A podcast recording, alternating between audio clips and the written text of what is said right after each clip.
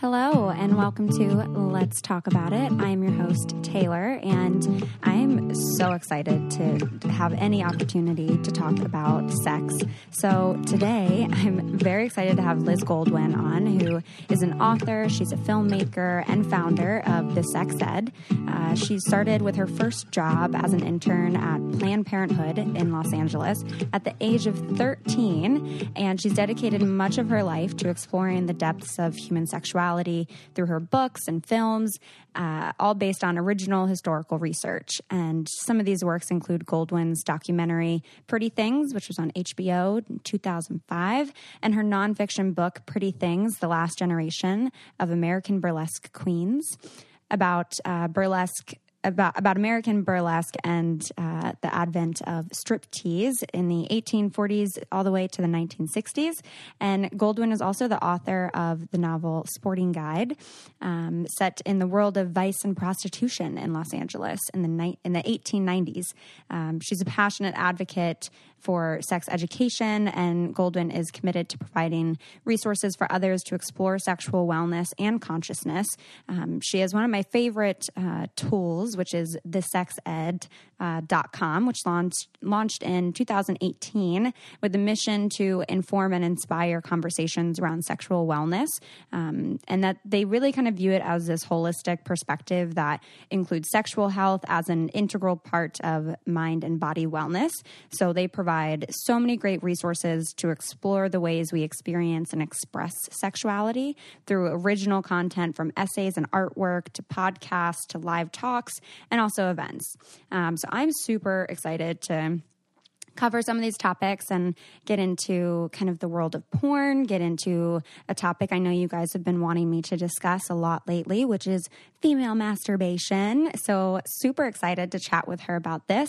Uh, we'll talk toys, we'll talk some uh, monogamy, non consensual monogamy, and uh, consensual non monogamy, um, and just talk about wellness and, and sex. So, um, without any further introduction, um, welcome Liz to the show. And I am so, so, so happy to finally be able to chat with you. Thank you for having me. Yeah, I'm. Um, it, it's very nice to have someone to talk to about these things. Uh, you know, I definitely could could do a solo episode on this, but um, I think it's really nice to have someone who has such a long history of experience working in this field, educating. Um, and I'm just really excited to get into some of these things with you. Um, first, I just kind of want to hear a little bit. Uh, you started working with Planned Parenthood at the age of 13, um, and just want to hear a little bit more about that. Sure. So I was the kind of kid that was always really curious about sex and way more curious than the adults around me would want to give me information yeah. to answer my questions. Um, you know, my mom is a super hardcore feminist. Um, mm-hmm. I think mm-hmm. she took me to my first pro choice rally when I was like nine or 10. Mm. And on the other side of the spectrum, my father, who was older, he passed away a few years ago, but he had me in his fifties and he, I was his fifth kid and he mm. was kind of a playboy, loved mm. women. um, you know, and I would steal his Playboy magazines. I was, mm-hmm. you know, and I have, I have four brothers. So like I was kind of both sides, like kind of curious about all this like pornography and stuff that was just around that the men around me would would look at, mm-hmm. you know, mm-hmm. but I wasn't supposed to see, even though they were primarily like heterosexual men. So they were pictures of women and I was, am a woman and those would be body parts I'd be developing.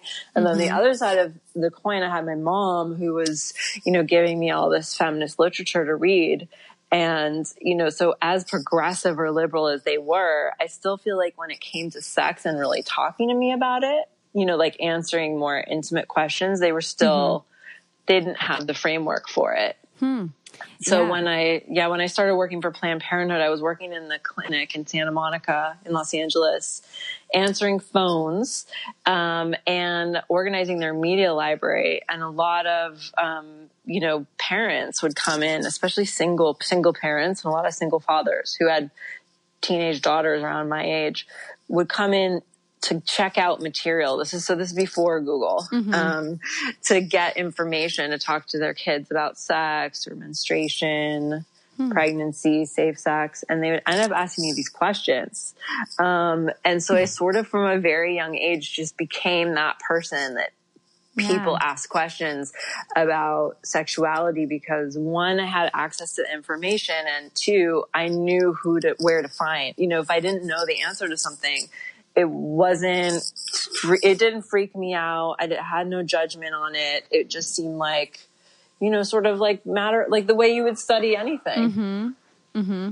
Yeah, I would imagine that because this language around sex was something more normalized for you at such a young age, that um, that you were kind of that go-to person for people, and that the way you talked about it was very matter of fact. Because I imagine you were fairly confident at times, depending on what the topic was. Um, which I'm sure was somewhat shocking for some people, being like, this 13 year old girl is so much, you know, knows so much more about this than I do.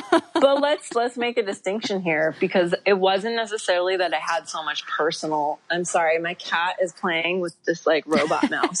Let me take it away from him. Um, I love it. Bugsy. Um, you know, it wasn't necessarily that I was like a blowjob queen, yeah. you know, and could give the best blowjobs yeah. in the schoolyard. It was just like I was super curious and like it was normal for me to like read books or read erotica or steal my dad's playboys or you know want to look at porn and all i was just so curious but mm-hmm. i understood that it was not normal for anyone like i understood that other people thought mm-hmm. it was weird or were uncomfortable with the subject and i still feel even now like after spending most of my adult life in this field, there's a big distinction between my private life, mm-hmm. you know, and, you know, what I research. Hmm. So I think even now, even like as I went through adulthood and, you know, dating, marriage and everything, I felt like, you know, there's a lot of assumptions when people are in this field that, you know, mm-hmm. that aren't necessarily true. Sometimes yeah. they are true, sometimes they're not. It's just, I think I have more of an open mind. Like, whatever you're into, it's all okay as long as you're not hurting yourself mm-hmm. or anyone else and there's consent. Yeah. Yeah. Totally. I, I think that's a really important point, too, because I think sometimes especially during adolescence, you know, when you're starting to kind of explore things and, you know, feeling new feelings, um, that there is this fear of like the things that I'm thinking of actually might be like super kinky and might be really strange and people might judge me for them. And really it's they're all okay as long as you aren't hurting someone else and and that it is consensual. Um, I think that I think that's a fantastic point. Um, and I I think you're right. I think in many fields but I would imagine especially in being like a sex educator and a, and a sex therapist that there is this kind of judgment that like oh well in your own personal life then you must know absolutely everything and you must be having you know all of the best sex ever and all the different kinds of sex. And like um I I can only imagine the, the well. I'm not maybe. a sex. I'm not a sex therapist. Yeah. Um. I'm. I'm an. You know. At prim, like first and foremost, I'm a historian, an author, a researcher. Directed films, mm-hmm. written for television, write books. Mm-hmm. Always have. You normally having to do something with sex. Like I do things in other fields like art or fashion, but that my interest is sexuality, mm-hmm. and you, for sure, I think there is that assumption. But then again, I hope that I will have an open mind about my sex life and my own relationship with my sexuality that I'll never stop exploring or yeah. evolving that. And so that like, I hope to be having really kinky, wild mm-hmm. sex when I'm 70 and yeah. 80. Like, yeah. I mean, God forbid that I'll reach a point where I'm like, because that's the thing like we all it what we're into at 13 or, or 21 or 35 is so different. It's you know like if we just think that if we don't ever it's kind of like having a palate where we just only want to eat the same kind of food and we wouldn't be open mm-hmm. to trying something new. Like a lot of times we can immediately say oh hell no i would never consider that without really thinking like well why why do i think that? Mm-hmm. you know just sort of questioning ourselves a little bit i think. Yeah yeah, definitely. And and I want to get into a little bit around porn and masturbation because I think a lot of those things sometimes come from porn um, of maybe seeing something and be like, oh, I would never want to do that. Um, and and I'm curious if you can share a little bit either from just the work that you've done or from personal life. Um, one question that I got from a listener was asking how to develop a healthy relationship with porn, um, and that when she watches it, it just kind of makes her sad. And I think a lot of women struggle with this of feeling like the porn that they watch is not porn made for them and feeling like, you know, how this is supposed to be what turns me on, but it doesn't, or it does, but it's also really objectifying to women. And that makes me feel uncomfortable that I'm turned on by that and all these kind of layers around porn. Okay, so that's a lot. Of, there, let's break it down. Yeah, that's a that's a multi-layered question. So the first thing is like, oh well, I'm supposed to be turned on this thing, but I'm not. There's no such thing as like you know, it's kind of like people, we all don't see color the same way. Mm-hmm. You and mm-hmm. I might look at a vase that is green, is sort of green or what, right, right? But we might have very different views of what kind of green that is. And it's the same thing with our sexuality. It's as individual as our fingerprint. So what turns me on is going to be entirely different than what turns you on. Mm-hmm. And what turns me on, you might find horrible and vice versa, you know, or just not, it doesn't do anything for you. Mm-hmm. Um, so, so there's that idea. And, and also like the porn that most people are consuming now is from tube sites. Um, and so that has a lot to do with capitalism and the way in which like things have been labeled and into subgenres has only happened like in the last 10 years. Hmm. So if you look at porn from like 50 years ago or even 20 years ago, you don't have as many subcategories. You don't have as much violence. Mm-hmm. Like choking was not a big thing in yeah. porn until the last 10 years. So there may be a lot of things hmm. that people are feeling like they have to get with that are mm-hmm. really, were really about algorithms and like getting more views and monetizing content on the internet and less to do with like the history of erotica. Mm-hmm. So there, so there's that one thing. Then if you don't like the porn that you're watching, you need to like, and you want to watch porn, there's lots of stuff out there. Yeah. You know, you know what I mean? Like there's lots of different flavors. So I would say a good, a good resource is to, to seek out that. That's another great thing about the democratization of the internet is that a lot more people and a lot more women are coming to the table and making the kind of porn that they want to see. Mm-hmm. Um, for example, there's a filmmaker called Erika Lust. Love her. Uh, I've, I've, yeah. You, I've mentioned her as a resource several times on the podcast. Yeah, so she's great. We've done a, a few talks together. So mm-hmm. I think mm-hmm. she's making good, good stuff out there. I think there's a lot of, I think there is like a huge um, sort of renaissance of like new female porn makers. You see the same thing happening in sex toys now too. You mm. see a lot of female designed sex toys. So you see like a lot of disruption in the industry. Mm-hmm. And then you also think about like um, the what you know the way that you get turned on some people are more visual like some people like the stimulation of you know watching something other people like audio like erotica dipsea mm-hmm. D-I-P-S-E-A is a new app that's like all female based erotica. Um, some people like reading erotic, like reading porn. Um, other people like, like sensations. So I think that's like, that's exciting place to play. Yeah. Um, and if it's not making you feel good, then don't watch it. Mm-hmm. You know, it's so pers- I mean, some people like reality shows and other people, they don't, they, you know, they don't, it makes them feel like shit. So yeah, it's just such, I think, you know, this whole idea that we're constantly walking around comparing ourselves, thinking that someone else has all the answers is just anyone who ever tells you they have all the answers or they have it figured out is someone you should not be listening to. Mm-hmm. Um, yes. yes. Agreed. you know, number one, because we're all walking around trying to figure out and trying to mm-hmm. figure out what turns us on. And also remember, like, if you're in, mm, if you're in a monogamous relationship and maybe you've been in that relationship for a while, like, you know, you're going to have to work on, work mm-hmm. on it. Cause maybe something that like got you super hot and bothered when you were in your initial stages, just like you can't, you're having trouble coming. Mm-hmm. Yeah. Normal. Again, totally normal. Yeah. And, and I imagine that, I mean, I was going to ask you like when when you first found porn or like how you started navigating that and like if if you found a lot of trouble with that.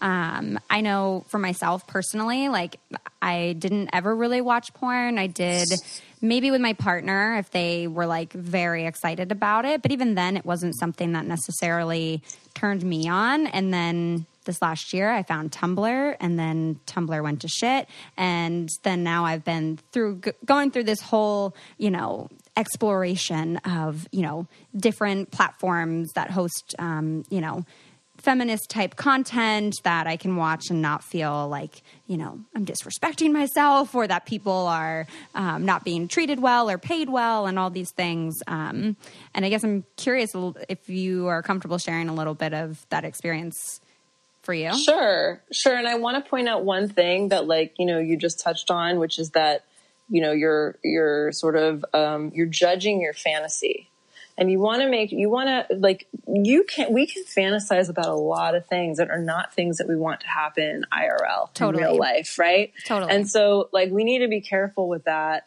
when we start to get in that place of judging our fantasy or judging our partner's fantasy. Mm-hmm. Um, you know, because just because we may want to, you know, people have rape fantasies. That does not mean they want to be raped in real life. Yeah. You know, people have, um, you know, stepfather, stepdaughter thing is like a huge genre of porn. That doesn't mean that these are things that we want to, you know, play out in real mm-hmm. life. Mm-hmm. So, so that's one thing. And when you, when, so my first porn story was actually stealing my father's Playboys. Um, mm-hmm. super young. They were the cutest boys in class. I was maybe in like fifth, fourth or fifth grade.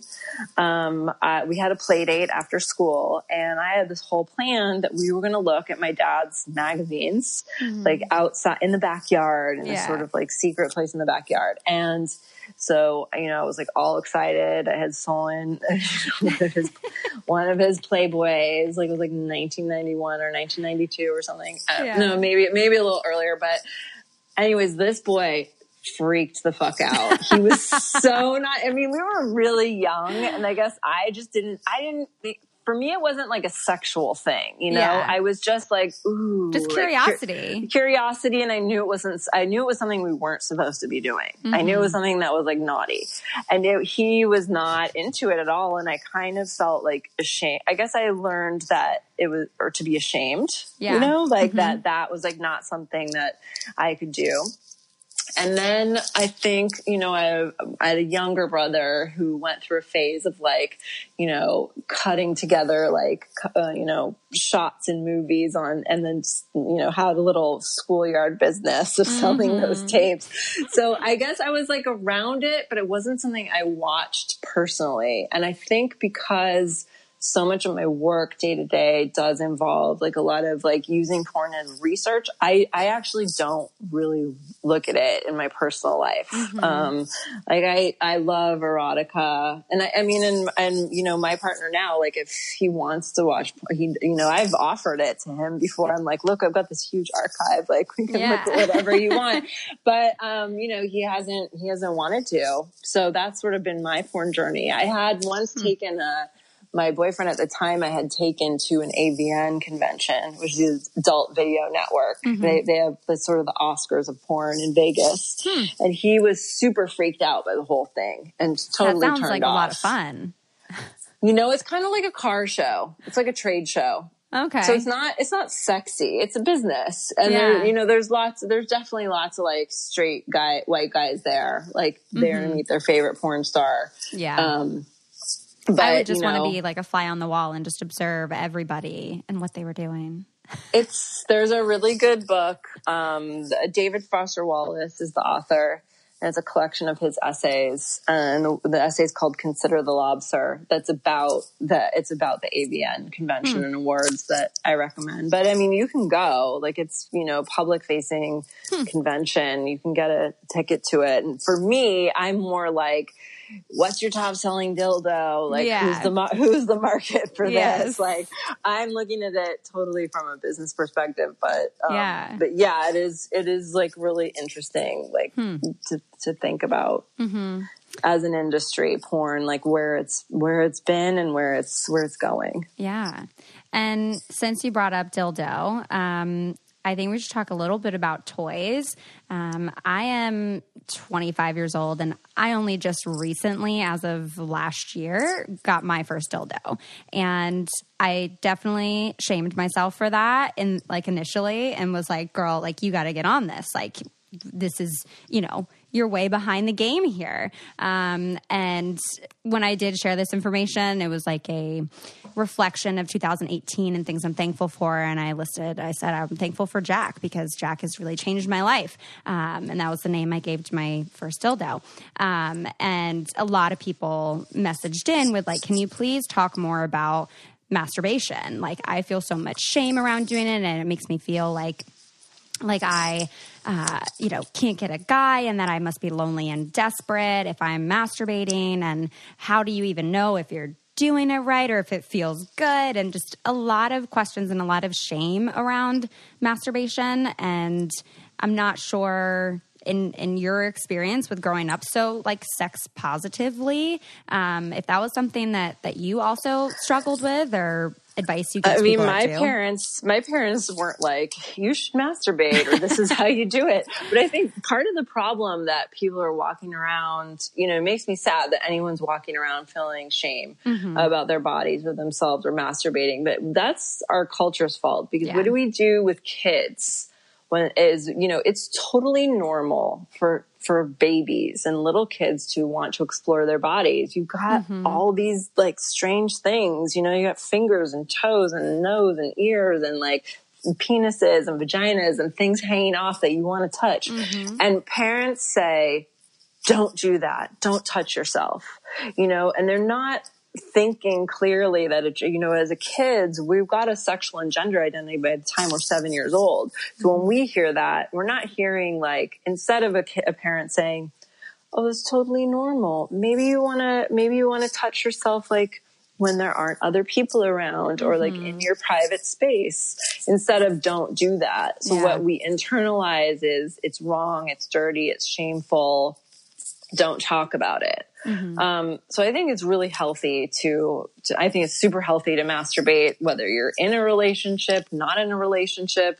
I mean, your sexuality and your pleasure is your responsibility, first and foremost. It's not, is, if you don't understand how to get yourself off, how can you expect for a partner to do that? Mm-hmm. So, you know, I don't think that you want, why would you want to put even, I mean, just look at it like your happiness. Like we're responsible for our own happiness. Mm-hmm. We can't, like this idea of even this like Disney myth, right? That we're yes. like sitting around waiting for some prince to, to, like save us is like, it's so, it's so outdated, mm-hmm. right? Yeah. It's the same thing with pleasure. Like take responsibility for your orgasm. And if you, there's no such thing as the right way to do it.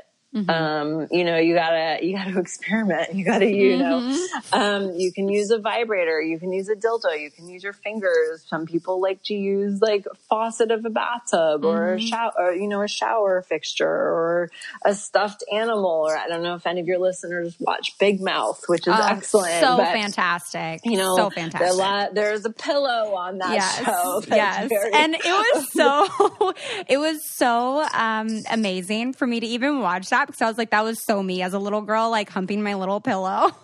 I think all of us have humped a stuffed animal at one point or another. Like, you know, it's just, yes. it's all very normal. Yeah. It's all very normal. There's mm-hmm. like, we, we have to spend most, I think most of our adult lives are spent trying to like unpack the shame that mm-hmm. was placed upon us as little kids. Yes, the shame wizard. The shame wizard just followed mm. us all around. Yes, I, Big Mouth was just so well done. I cannot wait for them to come out with another season. Um, they have a new season coming out in the fall, and we have an episode around it coming out. Oh actually in the fall as well. So you guys can look forward to that so exciting. Um, yeah, it it just it puts so many things out there that I think as people watch feel like, oh, I'm not alone in that, and oh yeah, like okay, that is more normalized that I felt that way or that I you know experimented in that way and my current partner, he's always like, I've never seen a more like accurate representation of how I felt at that age. And uh, the hormone monster is just gives me so much life. Yeah. I think Pen like. 15 is another great show too. Oh, I, I haven't heard of that you've one. seen that. It's really, really good. It's on Hulu and it's also set in like, it's live action, but puberty and it's two the two female leads are I think they're just 30. They're playing um, 13 year olds and everyone else in the cast is 12 and 13 and it's like set in the 90s in like in puberty and it's so funny. Huh. Um, so it's a lot of the same topics that that yeah. Big Mouth deals with. Okay. Yeah, I'll have to look that one up. Um, and and I'm curious if you have any tips even for when people do kind of first start um, exploring masturbation in terms of toys? Um, I know you have some sections on thesexed.com discussing toys and masturbation, um, but curious if you could maybe share a few here. Well, you know, I was not, I didn't have own a vibrator until, see, when you said you were late to the game, I think that's the other area which, where we have to be careful is when yes. we're talking about sex positivity or being liberated, we have to be careful not to shame people mm-hmm or, or ourselves for our state our stage of growth mm-hmm. because you could get up to some really kinky shit taylor like in oh, about 30, 30 and, years and you know? you know what's weird is like even the like kinkiest most like sexually explored, explorative stage i had in my life was during high school and you know had threesomes and all that and then after that i just like dipped down and was you know was just in a very like uh, monogamous relationship and felt you know all the passion die and all of that and now that i'm in this new relationship it's um I've definitely done some more kinkier things now that I'm like, feel like I'm coming alive in different ways. And the exploration of that in a very safe, consensual uh, relationship is so empowering. And I've never felt, you know, more in touch with myself sexually than I do now. Um, so it's, and I'm sure, I'm sure in my 30s I'll probably get into some more kinky shit, but it's all fantastic. But also, if you wanted to take a break and be like celibate for a while, mm-hmm. that's okay too. And that's like a very sex mm-hmm. positive mm-hmm. choice. It's all about having like ownership over your body and yeah. over your desires. As for toys, like we do on the sexed.com, we've got a good article on sex toy safety, which goes into a lot of different toys and explains what things do, but also just kind of talks about things to look out for when mm-hmm. you're buying toys. Like if you're buying toys off Amazon, you have to be a bit careful because a lot of things are machine made in China and they're made with injection molds and they, they don't clean them properly. So you're essentially like, and you might take it out of the package and like insert it into your vagina and, and having just not knowing that that could have been cleaned with gasoline. Um, mm. so you, so you need to be careful. And also I like to think about it like, people are like, oh, I don't want to spend a lot of money on a sex toy, but yeah, just think about where your priority, it, like how often are you using it? Mm-hmm how much do you spend on like your mattress or your car? like, yeah, yeah, and I'm not saying they should cost that much, but I'm just saying that if you're going to put something inside your body and use it very regularly and want it to be trustworthy, it's worth it. It's yeah. worth it to like splurge and spend a bit more money on that toy. Yeah. Um, or on that like sort of trusty one, like your main one. Mm-hmm. I, I really like this Swedish brand Lelo. Um, that was the first vibrator I was given. And I, I got married super young, actually. I met my ex husband when I was 18. Oh, he was wow. 10 years older than me. And I was married for, I was with him for, from 18 until 30, actually. Okay. Um, so I did not, and I wish I had had a vibrator much earlier. I didn't get, I didn't have one until my divorce. And I was like, I hmm. wish I had had one as mm-hmm. a teenager, actually. I think. Yeah I think it would have given me a lot more um, confidence and mm-hmm. it probably have made different cho- I don't believe in regrets, but maybe made different choices mm-hmm. um, just in terms of partners. Um, so, but I think, so I like Lelo. I also think it's super fun to go into a sex toy store to find one near you, mm-hmm. um, and just ask a bunch of questions. Yeah. Um, you know, because that's what they're there for is to help you out. And, you know, people can go in and feel really shy, but like that literally is their business. Mm-hmm. So you can't like, you know, no matter what you're embarrassed about, they have seen and heard yes. it all. Yeah. Um, yeah. so you can, you can go in and, and be like, this is how much money I have. And like, you know, I'm looking for this or that. And, or what, you know, you can ask things, you can ask people, what is a butt plug or mm-hmm. what is a mm-hmm. cock ring and what does it do and how can it be used? It can also be fun to go in with a partner. Yeah. you that, know, and shop together. So much fun to do. I I will say even looking on Amazon, which I guess is like the biggest uh, producer of sex toys, or like that they sell the most sex toys of like anyone. Um, which is just wild to think about. But even when looking on there, you know, there are just so many different kinds of sex toys. And for me, even, I'm so bad at like spatial recognition of things. So even as I'm like looking at these dildos, you know, I'm like, okay, how many inches is that? Like, how large is that? And then there's like the girth. And then there's like, you have to look at, you know, how big the handle part is and if they're including the handle part and the length and like all these different things that when you actually go into a sex store, I feel like it can be a lot easier because you do have someone to talk to and it's right there in front of you. Whereas on Amazon, I like ordered like five different things and then like had to return a bunch. Well, may I would suggest if you're doing online, there are really good ethical online sex toy stores that you can go to that provide a lot of information about their products. I really like Shop Spectrum, which is owned by Zoe Ligon, and okay. on Instagram she goes by Thongoria. So if you want to follow her, follow Shop Spectrum. They she has a lot of great reviews and is very like straightforward about things. So even okay. if you're trying to be price competitive and look on Amazon, mm-hmm. I would say spend some time looking at her site spend some time looking at, um, you know, Adam and Eve or Babes in Toy, Babes in Toyland is a chain, but they have, um, they have an mm-hmm. online presence. So does Good Vibrations in San Francisco.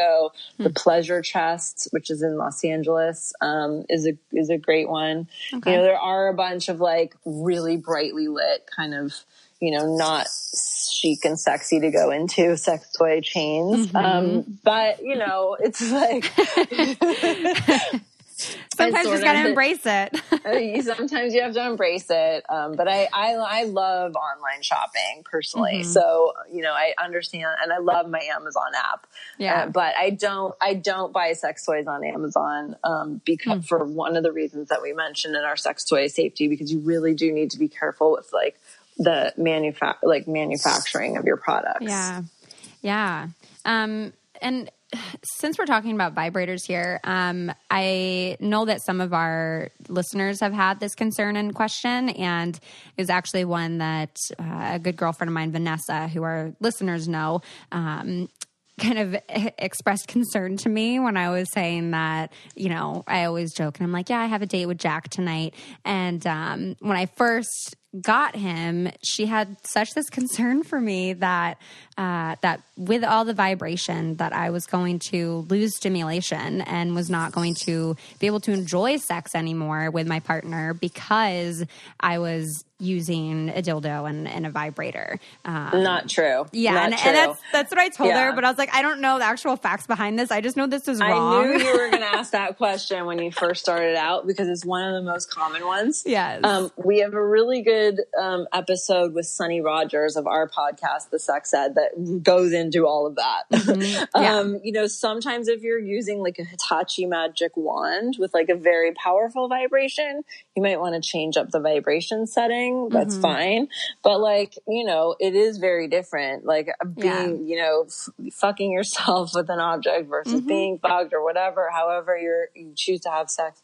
Um, you know, it's, you, you're not going to lose. No, yeah. you, you will not lose sensitivity. Absolutely not. Don't yeah. worry about that. Yeah, I got one of those little vibrator things that like goes in your underwear, and then he has like a little ring, you know, mm-hmm. to play with it, uh, which he definitely abused his power on. But she was just like, Taylor, no, like that's not safe for your clit. Like you're gonna ruin your sensitivity.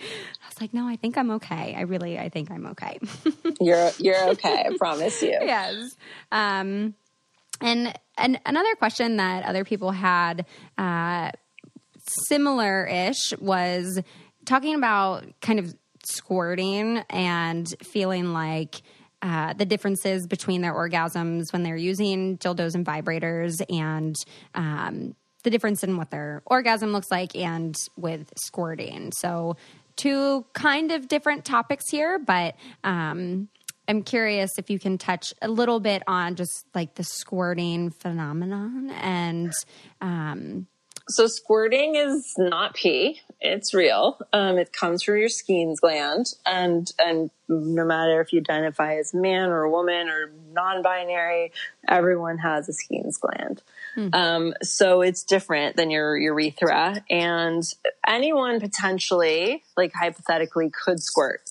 Mm-hmm. You know, it's something that you can like work up to. Some people can just do it automatically and they can't control it and they feel really embarrassed about it.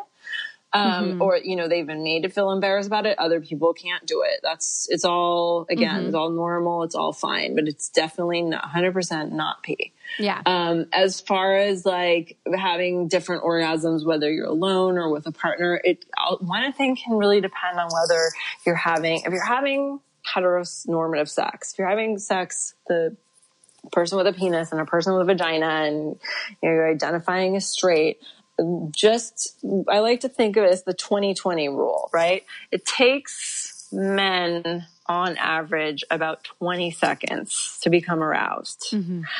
It takes women around 20 minutes yep. to become aroused. So the level of like orgasm when you're alone or you're playing with a toy, you have a lot more control over that, right? Or your mm-hmm. fantasy. Like you can really take your time and allow yourself to build up to that. It's difficult, I think, sometimes if you're in a heterosexual relationship because the, you know, the person with the penis just has a much quicker response than you do. Mm-hmm. Um, and isn't isn't like hardwired to think of foreplay in that same way. So like you need to kind of start with that premise. Mm-hmm. Um, you know, and really like spend a lot of time if you want that orgasm to be like as powerful. And then also like, it's okay to have like a little mini orgasm. Like sometimes you can't always reach that level of intensity. Like, you know, some people, it's, it's so different for every person. Like I didn't have my first, um, cervical orgasm until relatively re- recently. And it was like mind blowing. I mean, I was mean just cervical like, orgasm. So there's lots of different types of orgasms that you can have. Yeah. We have a, we have an essay on our site all about like all the different kinds of orgasms, you know, mm-hmm. yeah. anal orgasms, G spot, mm-hmm. cervical, vaginal, orgasms, which some people can get just from exercising. Some people have had orgasms giving birth. Mm-hmm. You know, it's yep. super different for, for every, everybody. But, you know, clitoral orgasms tend to be like the most common yeah. for women, um, and like pretty easy to achieve. Mm-hmm. Um, it can be harder to have like a G spot orgasm or cervical orgasm. Mm-hmm. So, you know, I told my par- partner, oh my God, you know, this gave me, I just had cervical orgasm. was incredible.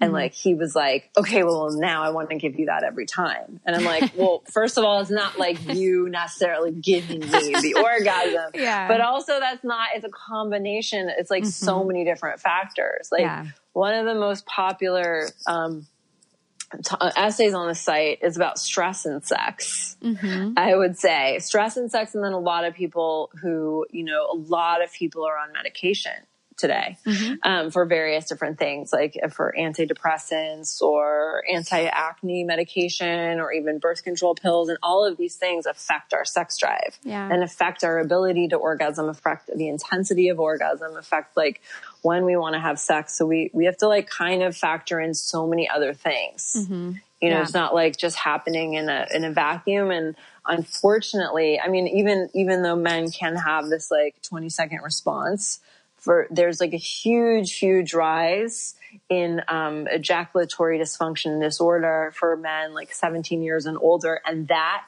has peaked hmm. since porn, since like the YouTube porn sites. Oh wow! Has, those numbers have gone up exponentially mm-hmm. since um, porn has become so much more readily available. Yeah, just there being a lot of pressure around that pressure around it, the like expectations, mm-hmm. you know, around it. Yeah. Um, yeah, just performance anxiety. Mm-hmm.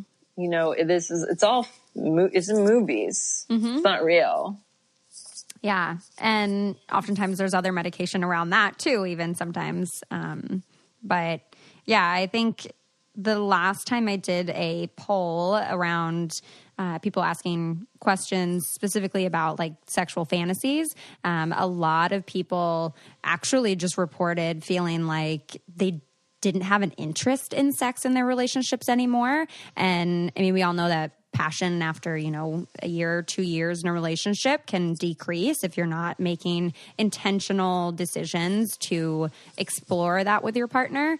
Um, and a lot of people just ask you know how do i have better sex? How do i actually have a sex drive? And a lot of the women that wrote to me and even women in my life, my friends and family, um, experience, you know, that when their partner is stressed out and their heterosexual male partner um, is stressed out with work, that his sex drive is like directly linked to uh, the amount of stress that he has at work.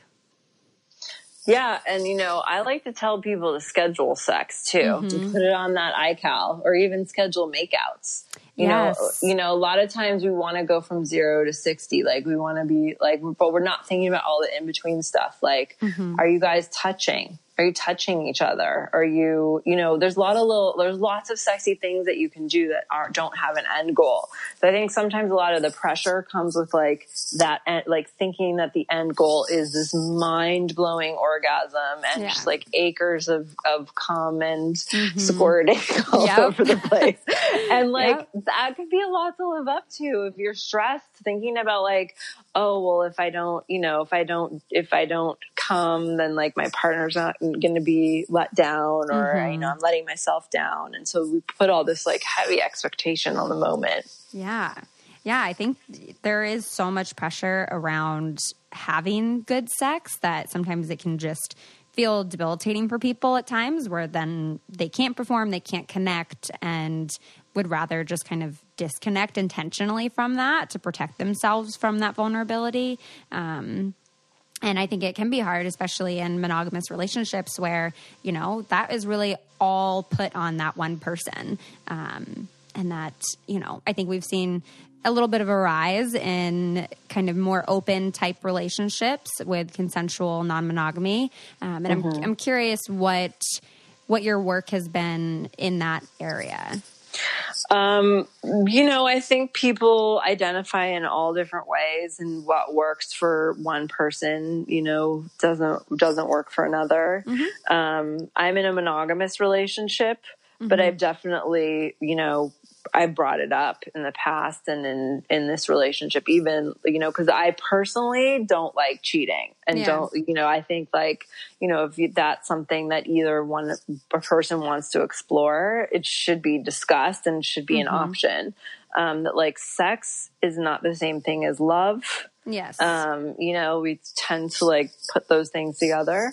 Um, I think it's really like something that people like if that's what they're there's we're as human beings, we're not actually like born, you know, there's a choice we make. We're not born monogamous. It's not yeah. ingrained in us. We're, you know, we're animals. There's a great book, Sex at Dawn. Oh, I love that book. Of, and of goes into this and mm-hmm. we have a mm-hmm. whole bookshelf section on our site which i, I believe that that book's on it as mm-hmm. well as like other books around polyamory but you know I think there's a difference between I see a lot of like sort of hipster hipster dudes saying they're like ethically non-monogamous. Yeah. It's kind of a way to get more pussy. Yeah. Um, without totally like understanding what that is because it's, it's, complicated. Very. It's like hard enough to have a relationship with one person, mm-hmm. you know, but then yeah. if you really want to like bring other people into it, there's a lot of, um, it's not just like you're fucking to fuck. Mm-hmm. Like if you want to do that, just like don't be in a relationship and like, you know, mm-hmm. have, have sex with a bunch of different people safely, consensually. Um, but when you get into like talking about polyamory, you really are talking about more of like on a relationship level with yes. more than one person, which does involve intimacy and vulnerability. Mm-hmm. And it's, you know, and you have to really check your jealousy. Yeah. You have to check your expectations. You have to check all of the things that sort of we've been culturally conditioned to think are normal and natural. Mm-hmm. Yeah, and one thing I think even with perhaps some of these hipster dudes uh, that you know are trying to you know what I'm talking uh, no, about. I right? do, I do, I do. I'm thinking back to one specifically in Baltimore that I like went on a date with, and I was like, this is weird. Um, but where you know they want to be in a quote unquote open relationship or uh, be in a poly relationship, yet their partner clearly doesn't actually have an interest in this, but just doesn't want to lose the relationship and would rather not be cheated on. So they're kind of just like, okay, this is what they want, and I guess I know about it. And, you know, um, sometimes it's a don't ask, don't tell kind of thing. Uh, but where really that person actually just doesn't have an interest in being in the current relationship anymore and is just kind of like yeah, I just kind of want to be able to like do whatever I want to do.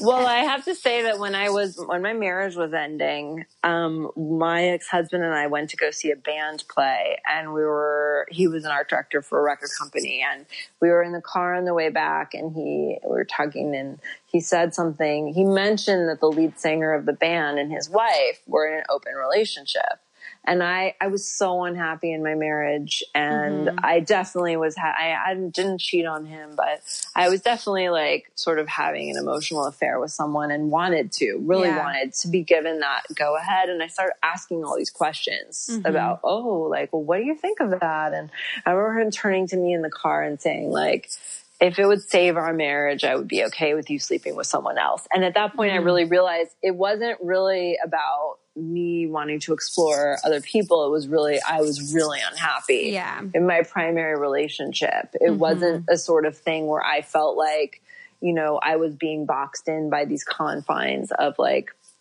a heteronormative relationship. So, you know, I think you kind of have to like, you really have to, whoever is doing the suggesting really needs to un, like do a lot of soul searching and make sure that they're coming at it from mm-hmm. from from a correct place yeah. and not just because they're unhappy or they're bored mm-hmm. because you know what you might get bored yeah like, that's totally normal like talk to anybody you know and i'm not saying that we should like be with i don't believe that we should be know, I think it's, you can have more than one big long love in your life. Hopefully you do. Mm-hmm. You know, I think those, that day where, you know, we used to mate for life is kind of long, long since passed us by. Yeah. But, you know, yeah, I think these are all like, really good things to think about, mm-hmm. really good things to, before you bring it up in a relationship and before you agree to it. Yeah. And also, like how are you exploring it? Okay so your partner wants to be polyamorous. Like are you going to be using protection with other partners if you're mm-hmm. not using protection? Have you been tested? How often are you getting tested?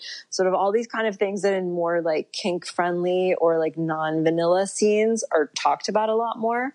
Mm-hmm. so yeah. Yeah. Yeah no I, I think thank you for sharing that. I think um people often can get in the mindset of thinking that, you know, doing this kind of outrageous uh, relationship shift that that will help save the relationship. Um, and i don't think that being in an open relationship uh, exploring that is something to do to fix your relationship. Um, i think again, like you said, it's something maybe that you guys talk about before even committing to the relationship, making sure you're talking about why you would be interested in doing this. And I think, uh, you know, I have some friends who do this and um, one of the most important things that that they have discussed with each other is that when they are stepping out of the relationship, or you know, I, don't even like necessarily using that phrase, um, but when they are with someone else consensually, um, that they're not doing it out of spite of the current relationship, that they're not doing it because you know they're unhappy with where the relationship is, or because they're in a fight, um, but that it's you know when when things are going really well and it's just a sexual exploration that it makes things a little bit more fun for both of them to enjoy. But I think, again, to have any kind of relationship like that, it takes a lot of communication um, and takes a lot of emotional intelligence and uh, just a lot of open, honest, difficult conversations to be able to actually explore that. Um, and remember that, like, uh, just to get back to this idea that, like, let's say you've been with someone for five, six years. Hey, you might get some, you might get bored of the way you're having sex. Mm-hmm. You might need to be like changing it up. You sort of like mm-hmm. you you know we're so focused on like going to the gym and the discipline of wellness and all this stuff, but we don't look at our sexuality in that same category that yeah it's going to take a lot of discipline mm-hmm. and discussion and like people think it just sort of happens yeah you know like but you can't maintain that t- that that same intensity of lust for mm-hmm. more than 2 to 4 years maximum mm-hmm. things shift and change yeah yeah and i think that I think that that can be so difficult for people, especially where we're at now, where you have things like Tinder and Bumble, and you see all of these options out there that people are wanting to commit less and are wanting to have their options open because they see how many options they could have. Um, and it's definitely changed the way people date. totally. Yeah. Totally. Um, one question that I do want to make sure that we get to because we haven't I haven't ever really discussed this topic in any episode of the podcast, even in some where we've discussed sex, uh, but it's a conversation around STDs and STIs.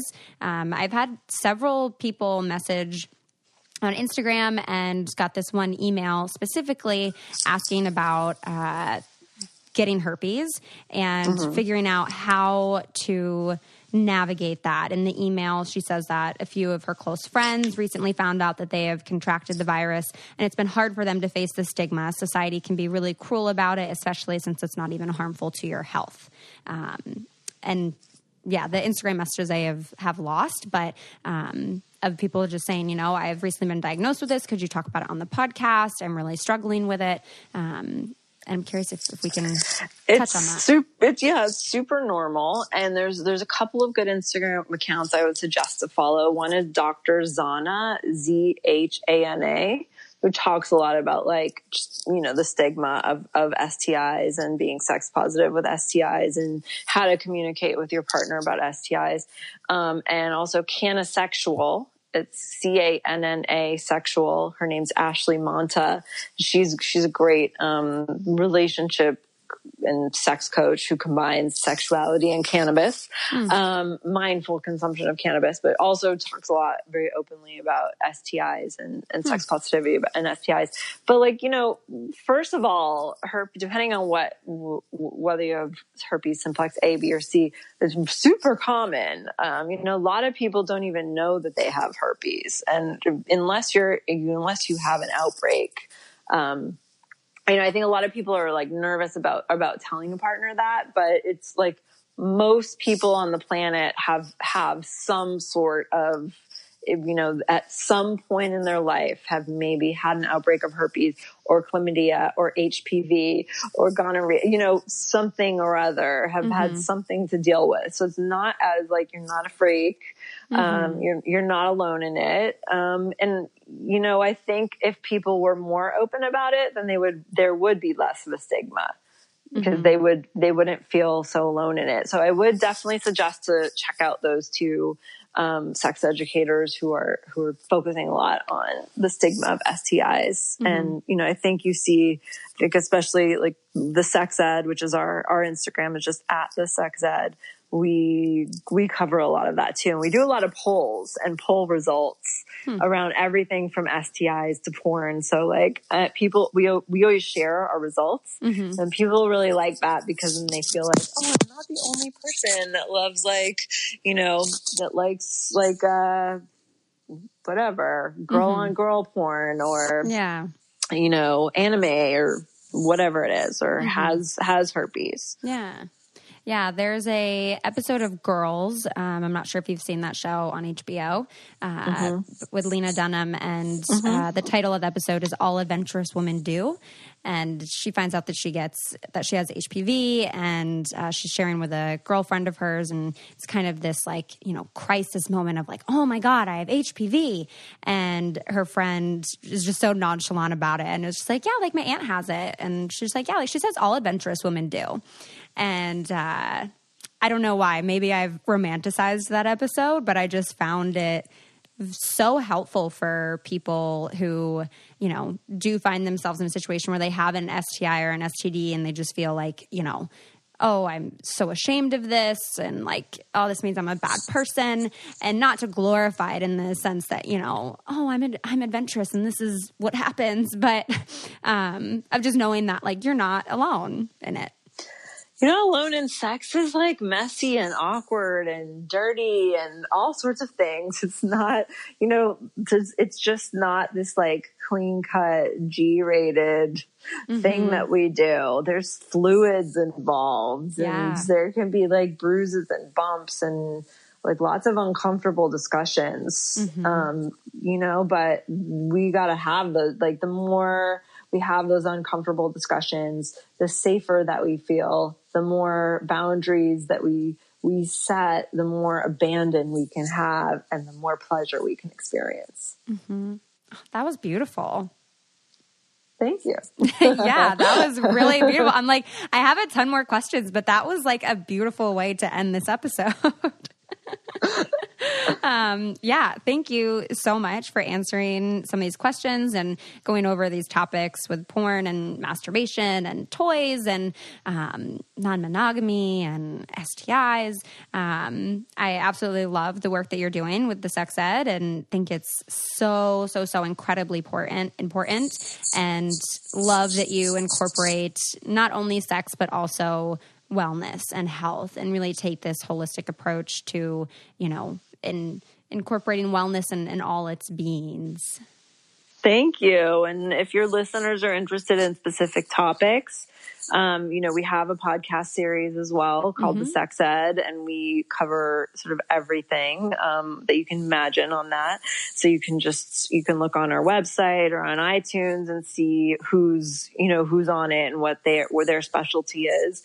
And you can also go to our website and you can search, you can search things. So if you're mm-hmm. interested in anal, type in anal yeah. and all of our, or lube or whatever it is, mm-hmm. periods, period sex Yes. Anything that you're interested in, you can type it in anonymously online mm-hmm. with no one watching, and you can get all the content that we have related to that subject.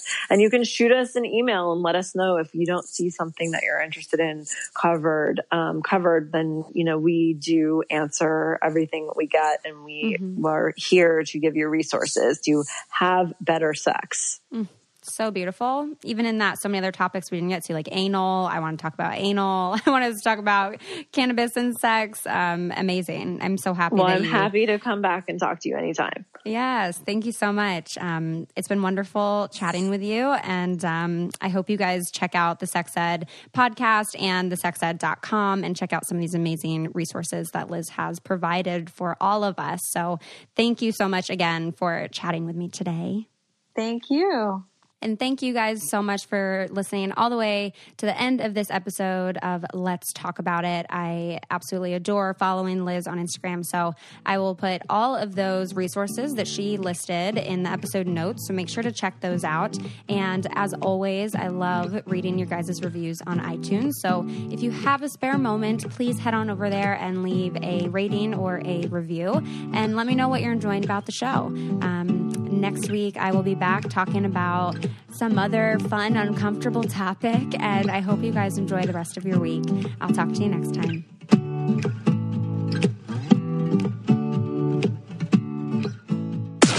This podcast is brought to you by Wave Podcast Network. Check out all of our shows, including the Brain Candy Podcast, I Don't Get It, Coffee Convos, and Let's Talk About It.